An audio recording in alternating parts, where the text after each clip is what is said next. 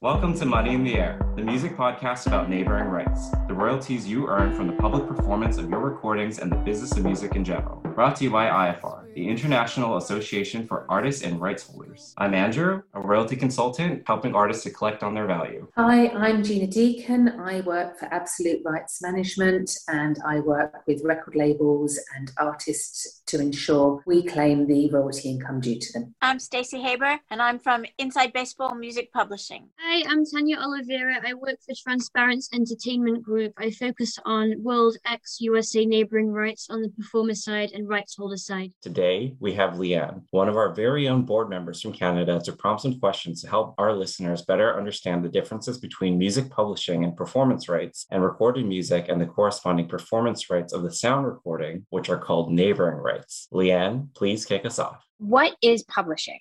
Music publishing pertains to the music composition. So the actual song, not the recording. You write a piece of music, it's the actual song component, which is different than actually taking into the studio and then recording that song and creating um, what we call as a master recording. So it's the underlining song. What is neighboring rights? Neighbouring rights is an income stream that is awarded to performers for their audible contribution on a track and also to rights holders of a track. In other words, the master owner, usually the record label, but increasingly in recent times, it's self releasing artists. It's weighted differently amongst the performers, contracted featured versus non featured. So featured artists will get paid more than the session musicians, and then the rights holders get about 50% of the pot of money. So 50% to the rights holders, 50% to the line of performers. Can publishing collect neighboring rights? No, publishing and neighboring rights are totally separate income streams, and a lot of people confuse the two, kind of refer to them as the same thing, but they're not. So you could write a song and also perform on the track and earn the master, and you'll get three income streams. You'll get rights holder neighboring rights, performer side neighboring rights, and then the publishing. Uh, so yeah, the publishing, as Andrew said earlier, is the underlying composition, and if there are lyrics, that includes written words as well. So in theory, you could earn more money than someone someone that doesn't write their songs. So if you write your songs and perform them like Adele, like Ed Sheeran, you will earn more money than someone that just writes songs or just performs. Both music publishing and the recorded sides of the music industry function and get their value off of our copyrights. So you have a copyright for the sound recording, and then you have a copyright for the music composition part of that means that you get rights to perform these copyrights in public. With the music publishing, we call these performance rights. So whenever your song is played at a bar, at a live venue,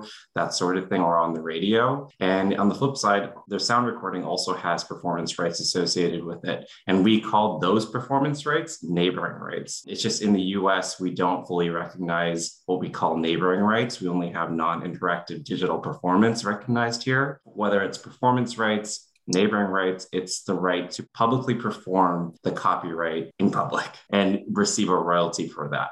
Um, and that's basically how the two are tied together. Over here in the UK, we have PRS and PPL, which so often get confused and mixed up together. So PRS is for publishing, PPL is for neighbouring rights. In America, I know you've got SoundExchange for your royalty collection for the neighbouring rights equivalent. What about for publishing? We have a myriad of different players. So, the two primary players for collecting public performance rights here in the United States are ASCAP and BMI. And we also have a SESAC and a GMR, which is a more niche. But the two dominant players are ASCAP and BMI that collect on performance rights on behalf of songwriters and publishers, which is akin to your PRS in the UK. Or in lovely Canada, SOCAN just to give them a plug.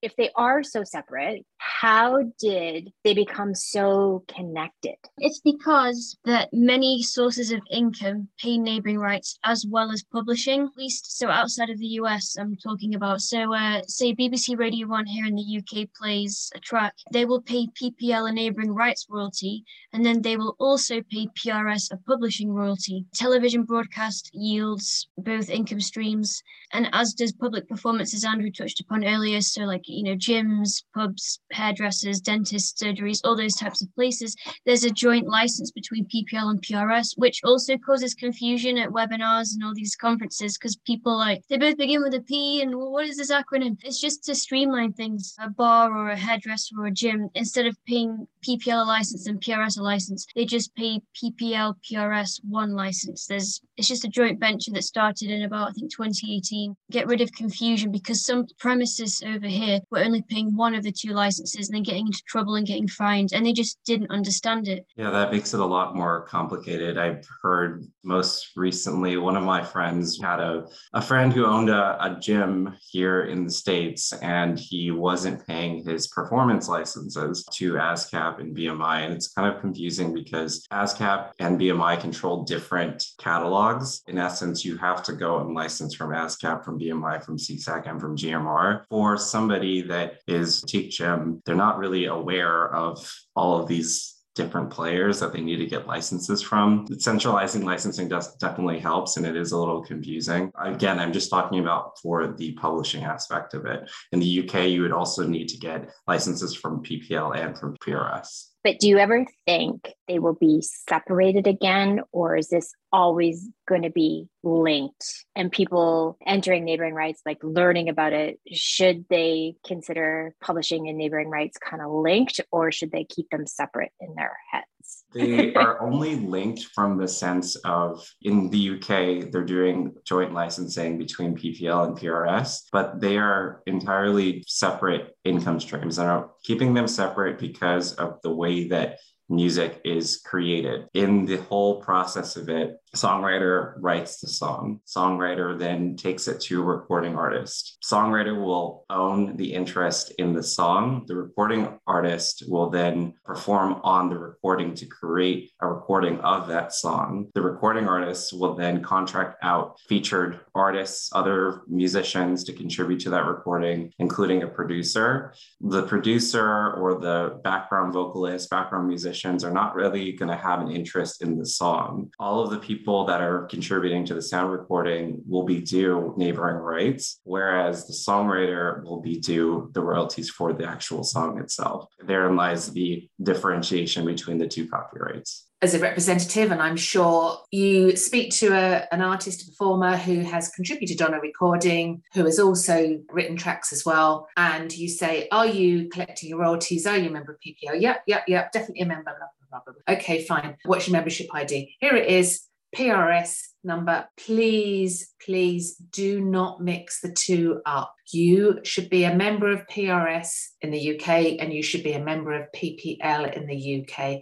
It's free to join PPL, totally free for anything that you performed on recorded music why wouldn't you be a member? But don't get them mixed up. Yeah, that's an excellent point, Gina. Thanks for raising. I used to be sent CAE numbers, which stands for composer, author, editor. That's the term in the UK and Europe for your songwriter number. And I'd be like, oh, I can't do anything with that. You know, wonderful that you've joined PRS for your writing to handle, you know, to cover your songwriting royalties, but that's that's going to do no good at PPL. Yeah, PPL is free to join. PRS has a one-off fee of about £100, but it's a lifetime membership, so it's well worth it. So yeah, if you write songs and you perform on recordings, you've got to join both. If you think about the of music itself, what came first? the song came first. So you had composers back in the 1800s, Beethoven, he's a composer, he's a songwriter, he's writing all of his music down. There was no sound recordings in the 1800s, in the early 1800s at least. Sound recordings didn't become recognized as a copyright until much later. This is why we have two sets of copyrights to make sure that every single contributor to music itself is properly paid out for their portions and interests in the copyrights. Maybe in the future that we'll just have one music copyright and everybody will just get a share of that music copyright. But as it stands today, we have a sound recording and then we also have a music composition. Thank you to everybody to Andrew and Tanya and Gina. So thank you. And thank you to our listeners. If you like what you heard, please visit us at www.iafar.co.uk and become a member to have all of your questions answered and access to our incredible team of representatives.